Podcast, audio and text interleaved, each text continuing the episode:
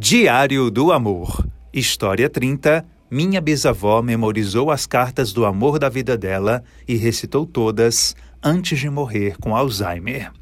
A cearense que precisou queimar as cartas do namorado da adolescência devido ao casamento com outro homem, mas nunca esqueceu a plenitude de um talvez. Nem tudo será conhecido um dia. Certas coisas moram em outro tempo, enclausuradas, sem jamais acontecer. Tornam-se memória, matéria-prima de um caderninho que Ivana Coelho carrega consigo. É adulta, tem quarenta e seis anos, reconhecida e compromissada. Mas volta e meia retorna àqueles papéis, como se buscasse a si mesma ali. Uma detetive, uma espiã. O caderno estampa o que ficou de físico da bisavó, Úrsula Azevedo. São cartas recitadas por ela no anoitecer da vida.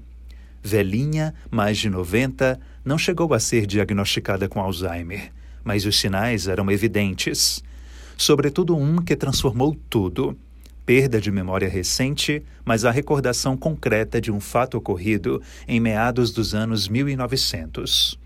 À época, a família da jovem Úrsula, natural de Itapebussu, distrito do município cearense de Maranguape, precisou mudar para o Pará em busca de melhores condições de sustento. Era o ciclo da borracha, cujo auge se deu entre mil oitocentos e oitenta e mil novecentos e dez. Entre tanto trabalho e novas paisagens, o horizonte mais bonito para ela foi Isaac, a quem devotou carinhos e palavras. Os dois começaram a trocar cartas já ali, no despontar da paixão. Verbos muito delicados, tingidos da frescura de um amor primeiro. Veja só, na correspondência inicial escrita por ele, há esse trecho. A maior desventura para mim será a vossa ausência, deixando eternizada em meu coração uma eterna e nunca esquecida lembrança. Era setembro de mil novecentos e quatro. No caderno de Ivana, porém, está cravada mais uma data, vinte e nove de janeiro de mil novecentos e oitenta. Isso porque Dona Úrsula, à medida que ia relembrando as cartas, fazia isso em voz alta e era ouvida pela filha, Teresa Azevedo Coelho, avó de Ivana. Atenta aos gestos da matriarca, Teresa notou ser aquilo conteúdo-chave de algo guardado na memória por quase oitenta anos. Assim, registrou o dia em que escutou o relato, não sem antes entender o que verdadeiramente aconteceu. Isaac não era o nome do pai. Então, o que aconteceu com aquele outro homem? Quem era ele? Onde estaria agora? O que houve entre os dois para além das cartas? E, principalmente, que lugar ele ocupava no coração de Dona Úrsula? Era o amor da vida dela, compreendeu? Quem nunca esqueceu, porque sempre haveria de evocar.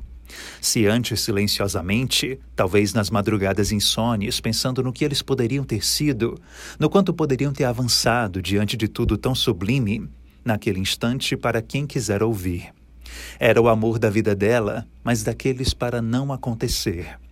Porque quando Úrsula retornou para o Ceará, após a temporada da família no Pará, não deu mais para sustentar a distância, a falta. Isaac continuava a enviar correspondências, e ela também.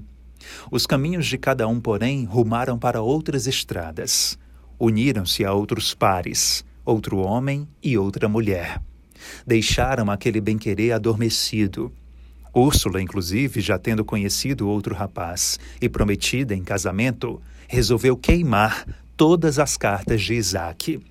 Não poderia guardar aquilo. Não era lícito a uma esposa de respeito. Mas de tanto ler o bem-querer declarado, sedimentou-o no peito. Eram labaredas consumindo as linhas, ela chorando se a pretender aquele destino, mas uma nova vida à espreita, firme. Tornou-se mãe de dois e criou mais três filhos do esposo viúvo. Foi pioneira. Trabalhou formalmente nos Correios em um período que, para as mulheres, tudo era ainda mais difícil. Escrevia muito bem, gostava das coisas simples e importantes. Era querida no lugar onde morava e fez por merecer cada conquista. Partiu em silêncio, deixando rastro de saudade. Saudade e reverência. A família, ao saber da grande história de vida dela, do grande amor, admirou ainda mais aquela travessia de pormenores. Ivana Coelho, com quem começamos esta história, tratou de homenageá-la. Tatuou uma flor no corpo. Com ela, outras quatro.